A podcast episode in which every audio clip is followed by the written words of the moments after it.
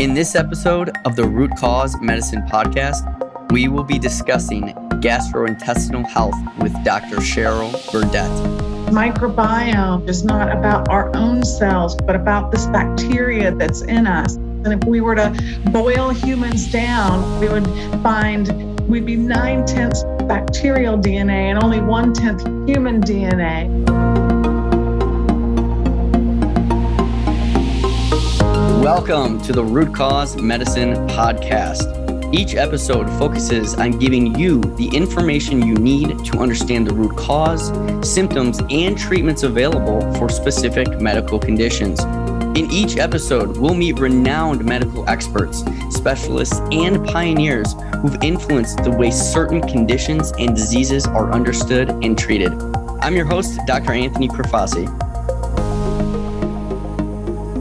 Welcome to today's episode of the Root Cause Medicine podcast. Today we have a very interesting guest. Her name is Dr. Cheryl Burdette. Dr. Burdette has a very extensive and fascinating background. She is the co founder of Precision Point Diagnostics, a functional laboratory with a focus in gut based health.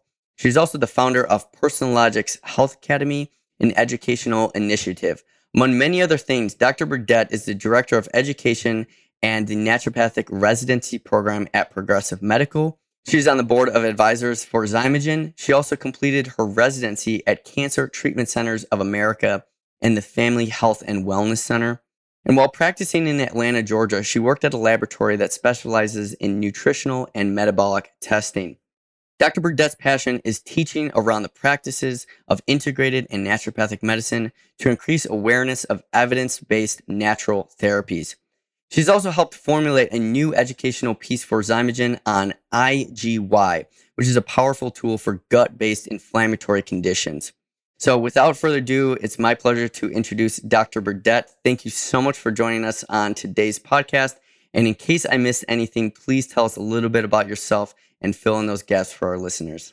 Well, I think you got the highlights there. I'm also a mom of two kids and three dogs and a wife. And so that keeps me busy.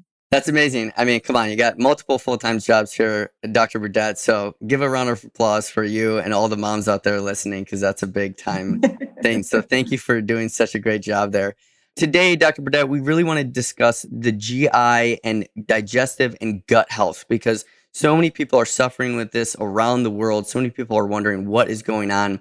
And so there's just so many Americans, especially, that are really, really dealing with this on a daily basis. And what we want to know is why do you think this is happening? Why do you think this is going on? I think that the assault to our GI system has continued to grow and grow. And this can be, it's a lot of things that have come together all at once to really create the perfect storm. So, what we used to think is that when you eat food, the GI tract, that it's a barrier. And this is where we absorb things. And that's absolutely still the case. But what we realize now is that it's so much more than that. In fact, inside your GI tract, and so that means all the way from your mouth, esophagus, stomach, small intestine, large intestine, and out. Throughout that house, we that's where 85% of our immune function happens. It's where we make enzymes, it's where we make neurotransmitters, and they don't just stay locally there either. And so so much is going on in terms of function. And then we look at how eating habits have changed. And we're all aware that while probably, I mean, even in the 50s, there were a lot more fruits and vegetables, a lot more prepared foods at home. And we've seen a shift towards things that are more processed. And when they're more processed, of course, they tend to have higher sugar and more salt, and they remove a lot of the nutrients. Like I always laugh at something called uh, Wonder Bread because it says it's enriched, and you actually take out more nutrients than you ever put back in. And so all of these things have come together to start an assault on our GI tract. And then you add to that the fact that even if you're trying, most of us can't eat organic food all the time. You go out, maybe you're at a really nice restaurant, but that steak still isn't necessarily organic. And so add to that the antibiotics that are in the food supply that really changes our bacteria. And we're learning more and more about this microbiome and how really how we age is not about our own cells, but about this bacteria that's in us. And if we were to boil humans down, we would find we'd be nine tenths bacterial DNA and only one tenth human DNA. And so that piece of it. And then just to kind of finish it off, we are also under a lot more stress than we ever used to be. And stress creates less blood flow to the gut. And the reason for that is because when you're in a state of stress, you are in the part of the nervous system called fight or flight, get away from the bear. You're not in the part called rest and digest, that parasympathetic. And so you decrease the blood flow to the gut and this really changes what's happening there as well. So, processed food, lots of sugar, lots of stress, and all of that add antibiotics in the food supply, all of that adds up to really change what's happening in our GI tract. That's so interesting, Dr. Burdette. Thank you. And it's no wonder, talking about Wonder Bread, why so many people are suffering with all these things. So you hear about people traveling overseas from the United States to countries and places like Europe where they can eat pasta and bread and it's a completely different compound as far as I know over there versus in the United States where everything's so processed and it's not very natural. So it sounds like here we are on the Root Cause Medicine podcast trying to understand the root causes of some of these things. So thank you for diving a little bit deeper into that. It's really, really fascinating.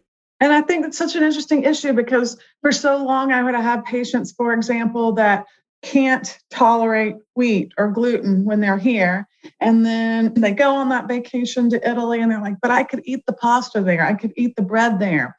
And so I would think, well, maybe it's that you're on vacation. Maybe you're less stressed. Maybe that glass of wine, you're just feeling a little better with it, whatever. And I think all of that can play a role. But also, you're quite right. We've hybridized our grains here and we've changed them here. And so, one of the things that is different is that in Italy, for example, they use more durum wheat.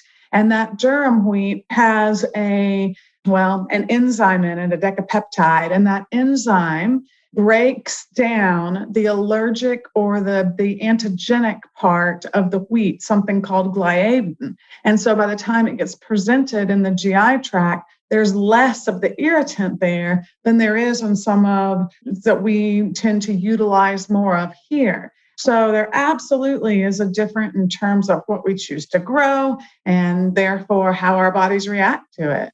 So fascinating. I know there's so many people uh, dealing with even the wheat sensitivities and allergies nowadays. So absolutely true. So when you're looking at the root causes of GI, gut health, digestive issues with your patients, and when you're teaching then what are some of these further common things or sources that you're usually finding that well why are they presenting to you yeah, so a number of things could be going on there. Like we mentioned, there could be prolonged stress, and that causes a decreased blood flow to the gut. They could have had a history of using a lot of antibiotics, and that changes the flora in the gut as well. And really, not just antibiotics, but many medications have the ability to do that. They can alter pH or they can have different dyes and colors on the outside that can change what's happening in a, in a gastrointestinal front. People can become over reliant on the same foods, which eventually can cause some irritation to the gut lining. And we can end up with low level infections in the gut, bacteria, yeast, or even parasites. And many people think, oh, well, if I had an infection in my gut, I would know.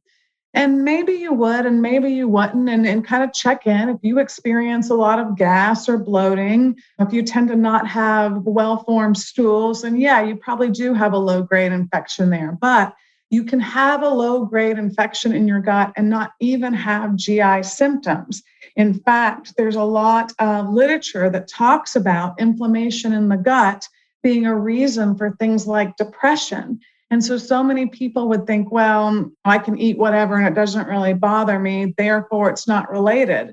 But not always, because that inflammation that starts in the gut will affect some people the most there, will affect some people moderately there, and some people won't feel it there at all. They'll feel it more systemically in the rest of their body. Things like joint pain, depression, and various other chronic conditions. It's so interesting. So you can have so many different types of diagnoses and also symptoms, but have no GI or gut symptoms, and then you don't think anything's wrong with your digestive tract. Absolutely. It's because, like I mentioned, 85% of the immune system is in the GI tract. And so, what happens is when you become inflamed in the GI tract, some of us are just more resistant, more robust, or uh, that's just not our weak spot. But that inflammation that's created there, those signals don't stay there. So will it will create signals, things called like IL-6 and TNF alpha and IL-8,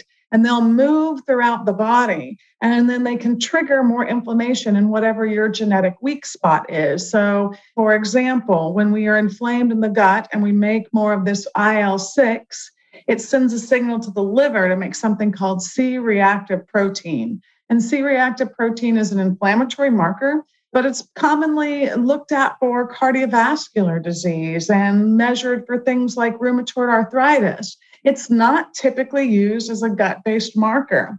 And so it makes that point that what starts in the gut doesn't stay in the gut and can create inflammation elsewhere through sending signals to the liver or out in circulation in general. So fascinating. And like you're saying, it sounds like people are going to their doctors with certain symptoms and they're checking for these markers, but then not relating it back to the gut where it can all be starting from the from the first place.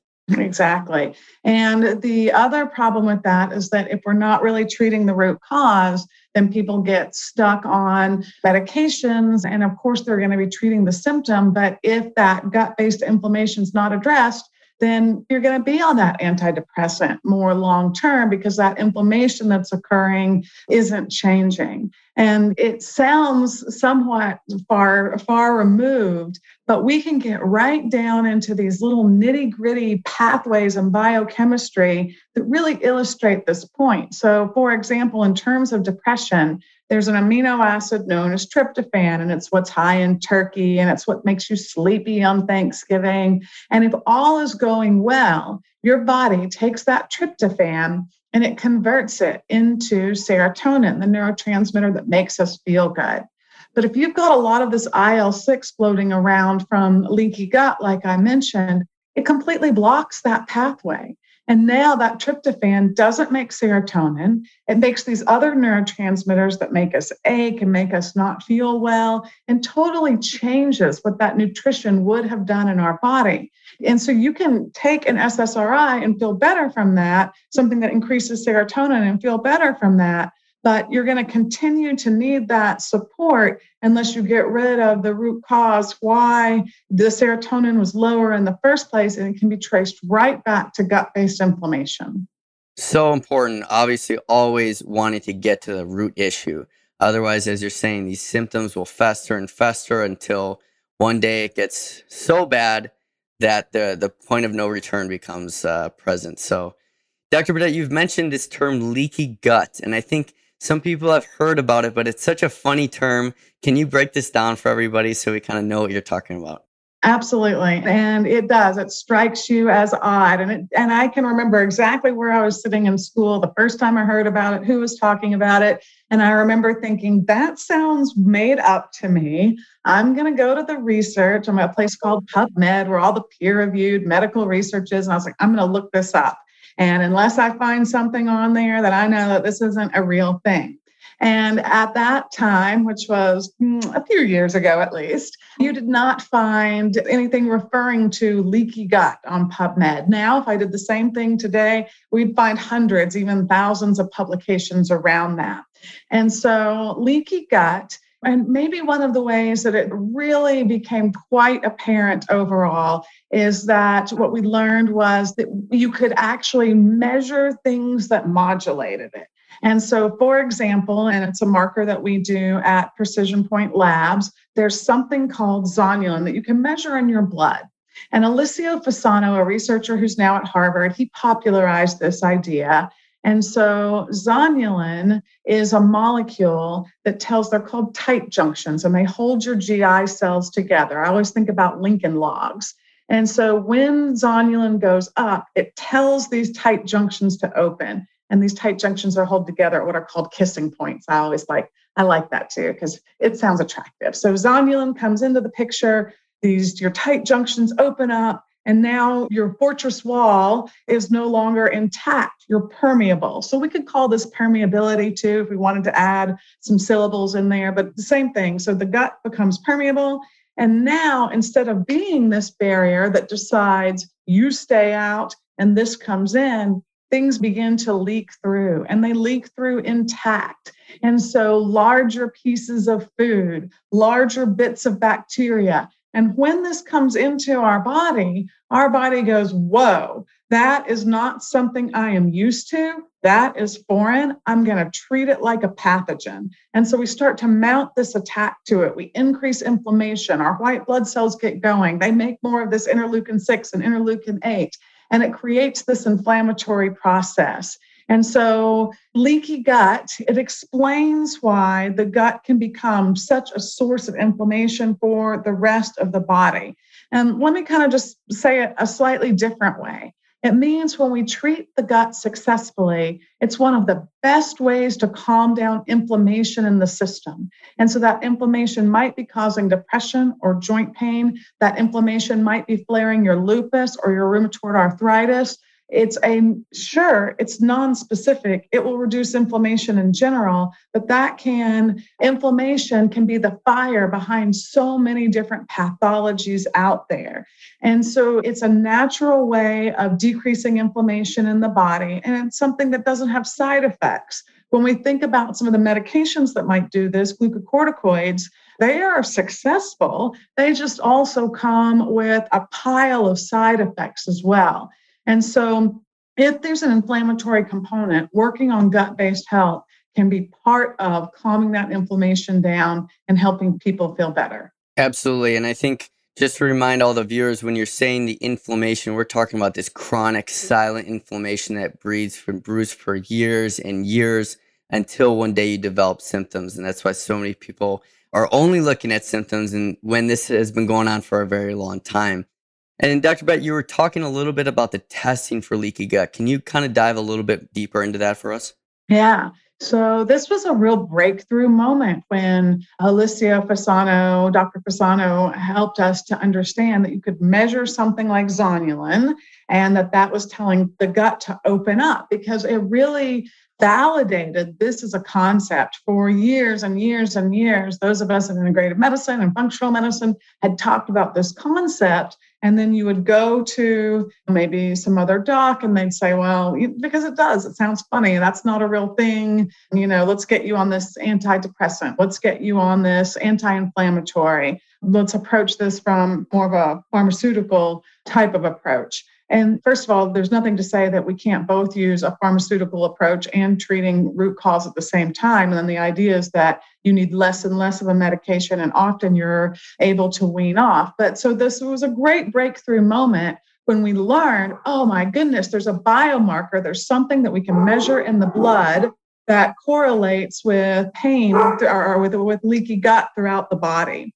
And so when that went up, the gut became more leaky. Another really fascinating thing about zonulin is what Alessio Fasano's research showed us is that that goes up in the blood before the onset of various autoimmune conditions. So we aren't born with lupus, we aren't born with rheumatoid arthritis. So it's not entirely genetic. Of course, there can be genetic tendencies, but there's some type of trigger that sets that off. And so, what his research showed us was this marker, zonulin, as it goes up, tells the gut to become more leaky. And that's the trigger that causes those genetics to express itself. So, we can measure this phenomenon now. And zonulin opens up those tight junctions. And it's one way we become leaky. We can also become leaky because you just wear down the gut lining. You just it's just eating things that are not very helpful, or you're taking maybe NSAIDs. And we know that if someone takes too many NSAIDs, you can wear down the gut lining so much you ulcerate and you bleed. That's a very leaky gut, but it's not mediated by zonulin. I tell people, think of that more like just the sledgehammer. So the first way, zonulin, that's the elegant way. That's the key. I put my key in the keyhole and I open up the tight junctions. That's one way to get in there. The less elegant way is I just show up with my sledgehammer and I start beating at those tight junctions, and eventually they wear down and open up. And so that's atrophy. And so another way that we can look at that, some testing markers that help us do that are to look at things that we make in the gut lining. And an example of that is an enzyme called diamine oxidase. And this enzyme, we make it right there in the gut lining. And so as it goes down, what we know is that our gut lining is wearing down too.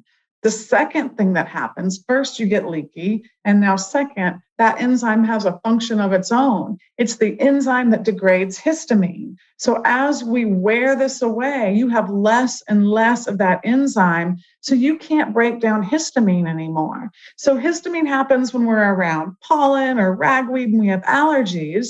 But there's also histamine in foods you eat. If you drink a glass of red wine, that has histamine. If you drink champagne, that has histamine. That's part of the hangover on New Year's. But if you eat a tomato or a strawberry or an avocado, those things also have histamine. And so you no longer can tolerate histamine as most people do. And so you present kind of, you react to all different kinds of things. You take foods out, you may get a little better, but you don't get completely better because unless you're on a low histamine diet, then we would expect symptoms to still be there. And then there's still you know, a third category of way to get leaky, and that is from certain bacteria. And these bacteria shed something called lipopolysaccharides or bacterial endotoxin. And that, that toxin is now like dumping acid all over the lock and the door. It, it, will erode it too, and it will open that way. And so the endotoxin from bacteria can cause these tight junctions to not work well. I kind of think like bent up puzzle pieces, they don't fit like they should anymore. And LPS is sneaky, it can come through the cell as well. But so those are three different ways that we can become leaky. And when you become leaky, it sets off that inflammatory cascade. And like you mentioned, you don't always feel it. So that CRP that I mentioned is a marker that we look at in the blood.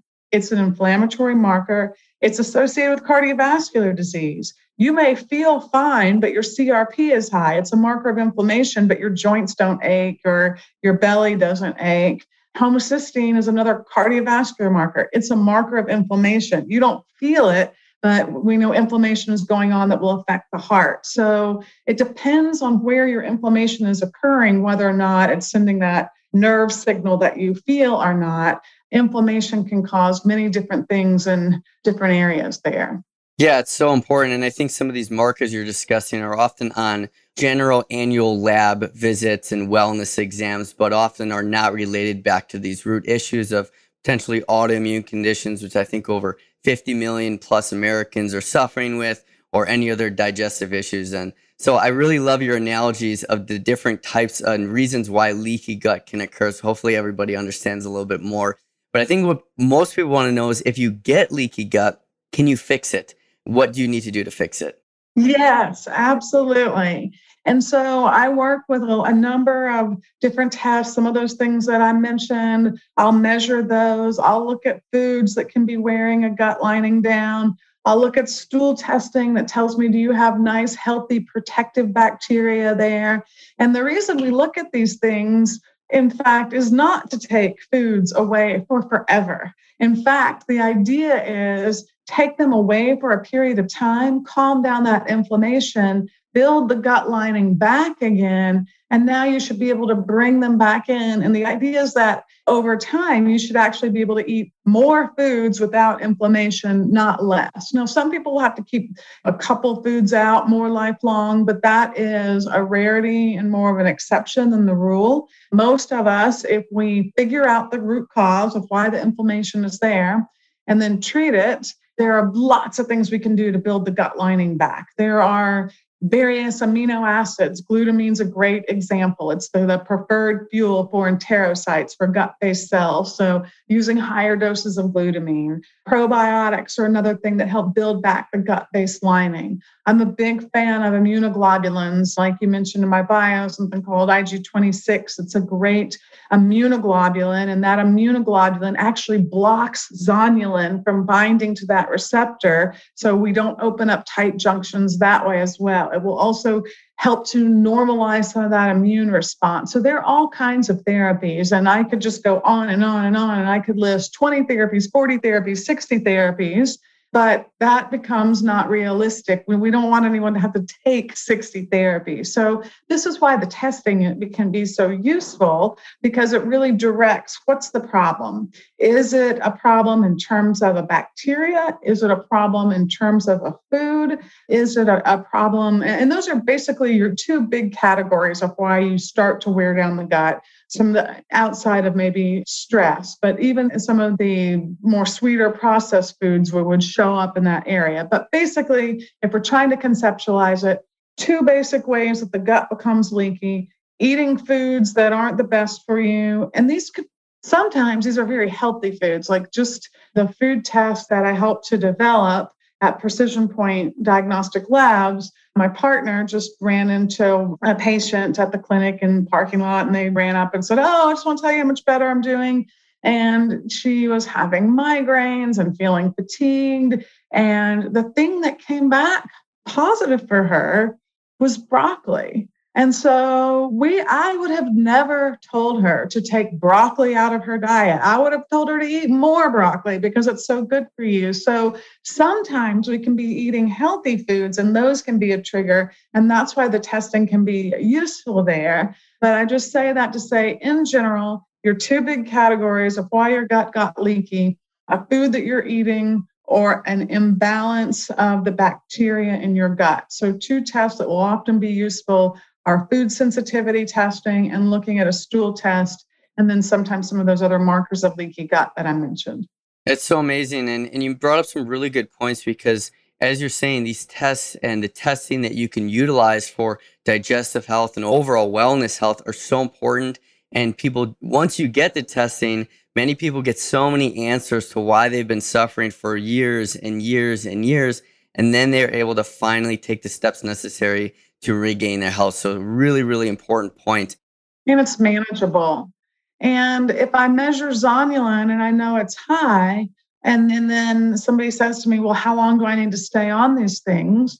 Well, now we have a real benchmark to be able to gauge that until zonulin's back in normal range, because now I know that those tight junctions have closed and your gut lining is back in place. And so rather than just kind of guessing at it, we have a very specific roadmap of what to do, what to do next. If you're not responding like I think you should, looking at those things again, oh, zonulin hasn't come down at all. Let's change these therapies up. And so you're just not shooting in the dark as much. So true. There's that old saying of what you measure, you can monitor. So we always want to stick by that because it's really, really important for these chronic health issues.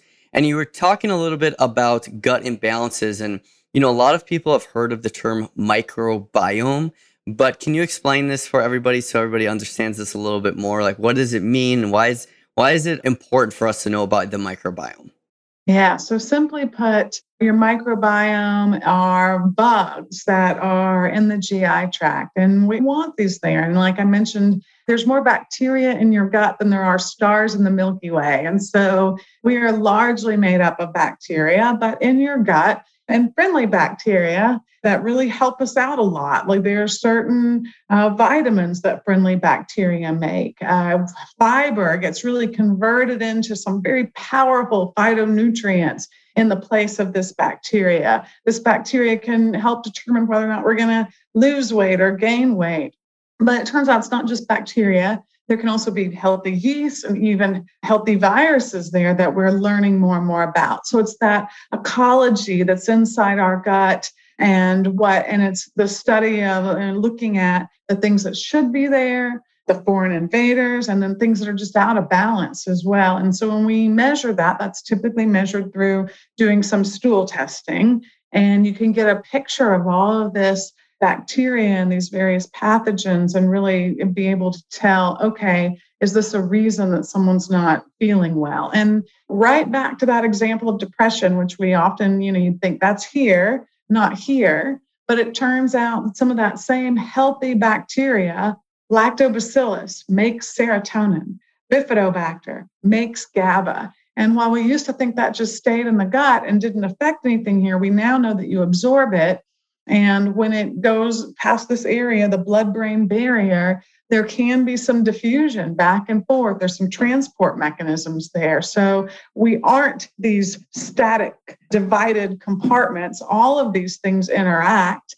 And even if that seems far fetched to you, the, the neurotransmitters we make in the gut, I mentioned one called GABA. That's our inhibitory neurotransmitter. It helps with rest and relax. It calms the brain down, stops racing thoughts, helps us focus. If you were to take different anxiety medications, they work on those same receptors that GABA works on. And the GABA in our gut will send a signal through something called the vagus nerve to our brain and say, everything's okay down here. We can feel better here as well. So there are multiple ways that the gut communicates with the brain. And so the neurotransmitters that are in the gut don't merely affect the gut, they affect the rest of the body as well. So fascinating. And that's our microbiome. Yeah. That's the microbiome. Okay, there we go. So, and you were discussing some of the stool testing, but there's so many stool tests on the market today. We see them all over now. Can you dive a little bit deeper for that? Like, what makes each one of them different, and which ones do you think might be the best, and why? Yeah. There are a lot of great ones out there. There is GI maps and there are some other diagnostics out there. I use a lot of the GI 360. And the reason that I have landed on that is because we were back and forth with this debate about what is the best way to do it. Should we culture it out and grow it? Or should we do PCR and look at the genetics?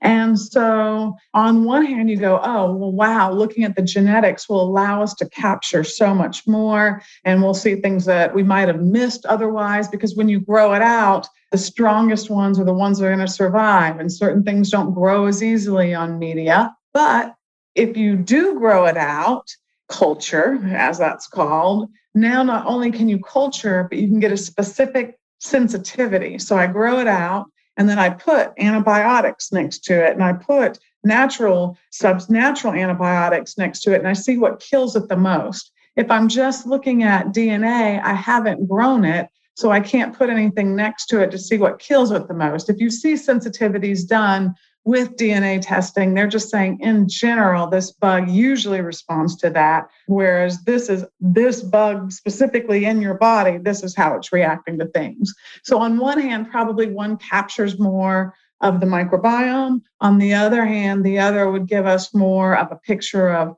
what we can use to treat most specifically. And so the GI 360 combine both these technologies. They do both PCR and culture. And so I think that that gives us a, balanced perspective. And so cultures come a long way. People tend to think of like back to their microbiology class and where they streak the agar plate and then watch what grows. And, and that's a very rudimentary culture. But what's being done in terms of GI 360 is more blasting down to bits of RNA and then running those through some profiling to look at. So much more sophisticated than just what we did in microbiology 101. Interesting, interesting. Yeah, so there's lots of different kinds of tests, but I think the bottom line is for many of these tests that you're talking about, you're able to find things like parasites and yeast and worms and bacteria. Is that correct? And that is correct. Another part of doing both the culture and sensitivity is if that if you're only doing PCR testing, then one of the things that gets you don't get some of the other pieces. So and there are many tests that, that will do these things together but i always on a stool test yes it will tell show me the microbiome but i like to see not just the microbiome but something called secretory IgA. That's that 80% of the immune system I've been mentioning. And we can tell if that's worn down, your gut lining is worn down. If that's worn down, your immune defenses are worn down. If that's sky high, your immune system's reacting to some type of infection. So it gives us some great information. If we're just doing genetic testing, you're not getting a picture of short chain fatty acids. And those are breakdown products from fiber. And they're associated with things like decreased colon cancer. They're associated with things like decreased cardiovascular disease, decreased autoimmunity. Those short chain fatty acids also can be absorbed and send some signals to our brain. So there's some brain communication there as well. And if you're just doing genetic testing of the bugs, you don't see that. Other things I like that to look for on a stool test, the digestive enzymes are another piece of that. And then some of the inflammatory markers as well. So, and there are many out there that will cover both the gut bugs as well as kind of the state of health the short chain fatty acids, the immune system, the, the, inflammatory markers. So look for kind of those things together to get the most complete picture. That's so important because you know the standard uh, stool test used to be the ova and parasite, correct? Can you kind of dive down that difference between the stool test that you're kind of discussing now and that standard O and P test that you know someone might get uh, 20 years ago, say, or something like that? Yeah, even today, because if you were to travel abroad and go to many clinicians, you travel abroad, you ate something, and you haven't felt right since then. And so you come back and someone goes, okay, maybe that's a parasite. And what's still routinely going to be done is an O and P. And the other part of that name, and that stands for ova, the eggs, P, the parasite. And it's an O and P times three. That's what they call it. And it means they do it three times. And why do they do it three times? Because it's notoriously bad at picking up parasites. So they say, well, we'll at least do this three times. So we'll increase our chances of seeing it. In addition to that, it depends on what you look for. So most of those tests are only going to look for a handful of parasites. Now, this is a place where the genetic testing really shines because the reason the O and P is so difficult is because bacteria, that's easy. Put a little vowel next to something and it's very easy for that bacteria to grow. But there's not really an easy medium to, once we're down to eggs of parasites, there's not some very easy medium to put that next to that causes it to divide and grow. That's very hard to do. So you're looking at it under a microscope to see if you see it. And so you can see how that would be difficult with and but now with uh, the, the GI 360 and some of the other genetic tests that are out there, they'll look for genetic pieces of these parasites. And so they pick up a whole bunch more than some of these conventional measures. And I always think, well, just your name tells you it's not that great a test because it says you got to do it three times to even have some chance of capturing something. So if you fall into that category, you're somebody who traveled somewhere and never felt the same afterwards, and you go, yeah, but I did a stool test, probably not one like this. Those that you might have done maybe looked for some parasites, probably didn't look at bacteria, certainly didn't look at um, viruses or yeast and even more so, didn't look at literally thousands of those all at once.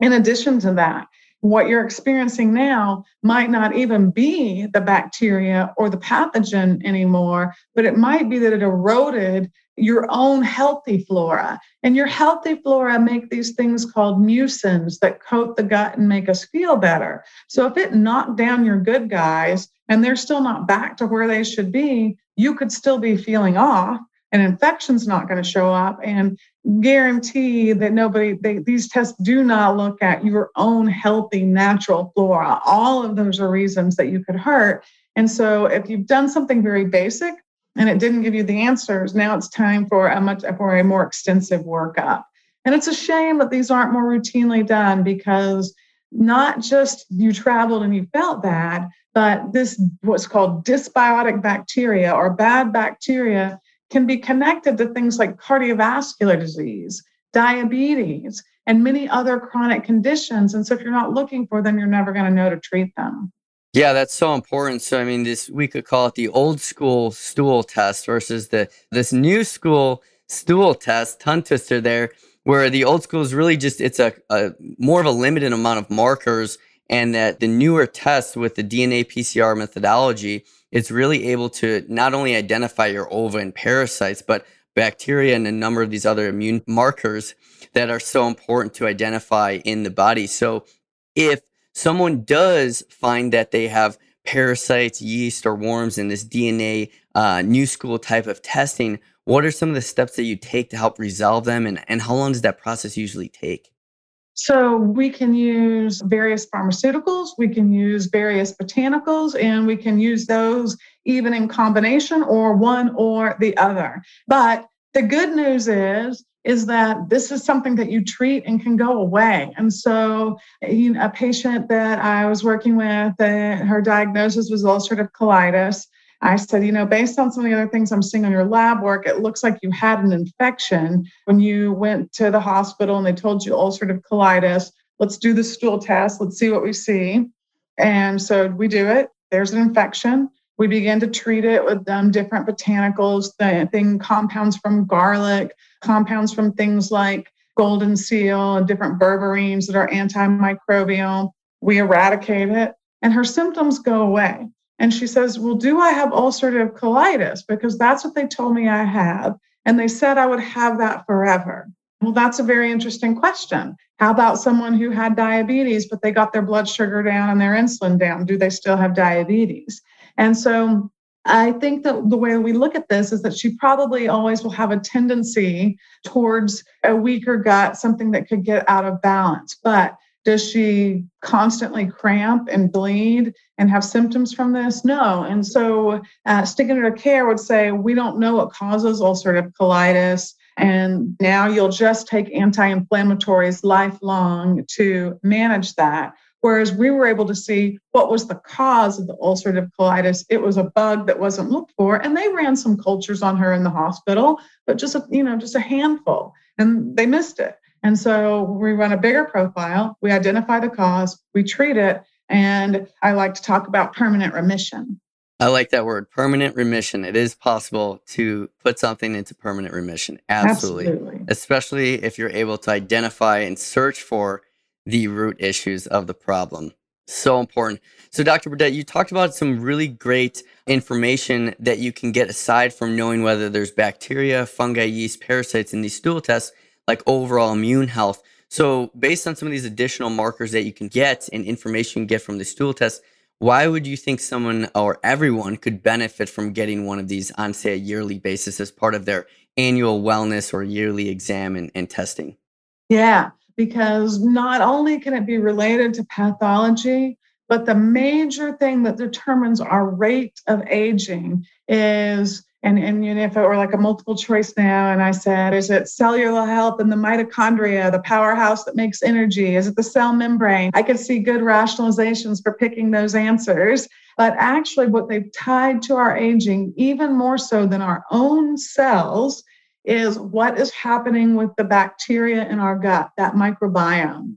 And as that microbiome begins to decline, as we lose diversity, as the number of species are not as strong anymore. That's one of the major things that drives aging in our own system. These signals say, okay, we're wrapping up here. And another way to look at that is when they did studies and they looked at people from various areas from Spain and Ireland and Portugal and the US, etc. The hypothesis of this study was that where you are from will dictate your bacteria. If I eat the same tomato you eat, there's the soil and the bacteria from that will have similar flora, will have a similar microbiome. And while that was true, where you were did help to determine similarity, it wasn't the thing that was most predictive. And the thing that was most predictive was your state of health. And so if I were frail and sickly and 18 years old, frail and sickly and 81 years old, our flora looked a lot alike.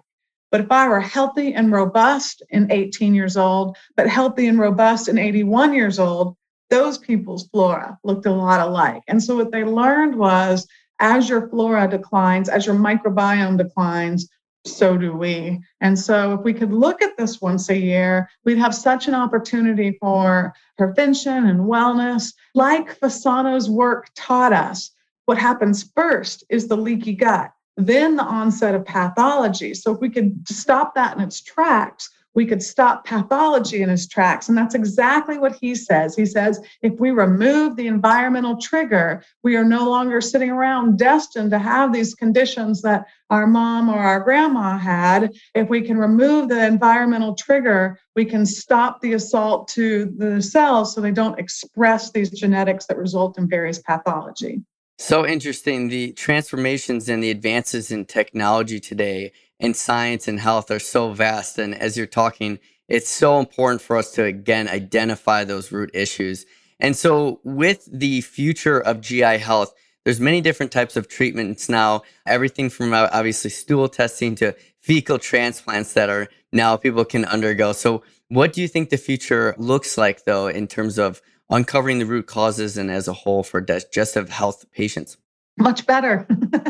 because if we were having this conversation even five or 10 years ago, some of the PCR technology wasn't quite where it's at. And think about kind of a computer from the 50s that took up an entire room compared to something like computer like this that we just carry around in our hand, a, phone. And the same is true for being able to look at organisms in the gut and, and understanding a relationship to pathology. Our knowledge of that has just really exploded. Not only has our knowledge exploded, but the technologies that you utilize to do that like technology always, the price continues to come down. And so instead of being thousands and thousands and thousands of dollars, we're talking hundreds of dollars, which is a much more realistic price point for looking at these things on a regular basis. And there are more people that are looking at it, and there's more data and there's more evidence about that. And so what that means is it's more likely to be an option presented to a patient. Not as often as it should be quite yet, but if we're having this conversation 20 years ago, these bugs would be harder to identify. People wouldn't be as aware of them. And so there'd be much more push just to say, well, stay on your prednisone. That's your anti inflammatory. And that's what you're going to need to do to keep this ulcerative colitis in partial remission. So, so important for the future of GI health to continue to monitor those things, as you're mentioning again. What we can measure, we can monitor. So, getting the proper testing is the first, I think, ultimate step there, as you've been explaining. Dr. Burdette, I have one final question for you today. If you could give one or a couple tips to someone listening with GI health issues, what would it be? find someone who is going to listen and who's going to keep looking. So if you have gone to someone and you've tried something and you're still having symptoms six months out, a year out, it's time to look for a different approach. And so I think the message is pretty is hopeful actually because there's a reason these things are happening in your body. There's this term in medicine called idiopathic and it means we have no idea. And so this is what they would say about things like irritable bowel syndrome or ulcerative colitis or even some depressions they're idiopathic well i think we're as we are learning more and more and as technologies improve we're learning oh no there are more causes to these things. So, what I would say is keep looking. You are the expert on yourself. And if it doesn't feel right to you, then you need to keep asking the questions and find a practitioner that will work with you to help you ask the questions and find the answers to them as well. That's so important. Thank you so much, Dr. Burdette, for coming on today. It was such a pleasure to have you here. I really enjoyed your different analogies for leaky gut, helping us understand the reasons why that can occur, as well as the other imbalances that occur in the microbiome. So people get a little bit more of a foundation and understanding of what it is that is going on inside the body and how it can impact other areas that you might not think are related to the gut, but it is the direct result of the overall gut health. So I think that's really going to help our listeners and hopefully they learned a lot from this. So thank you again. Oh, my pleasure. And if we can touch one person, then it's a job well done. Agreed. Likewise. Well, we look forward to seeing you next time. Take care. The Root Cause Medicine podcast is brought to you by Rupa Health. To find out more about us and how we are changing the lives of patients and practitioners across the U.S., head to rupahealth.com and then make sure to search for Root Cause Medicine in Apple Podcasts Spotify, or anywhere good podcasts are found. Make sure to click subscribe so you don't miss any future episodes. On behalf of the team here at Rupa Health, thanks for listening.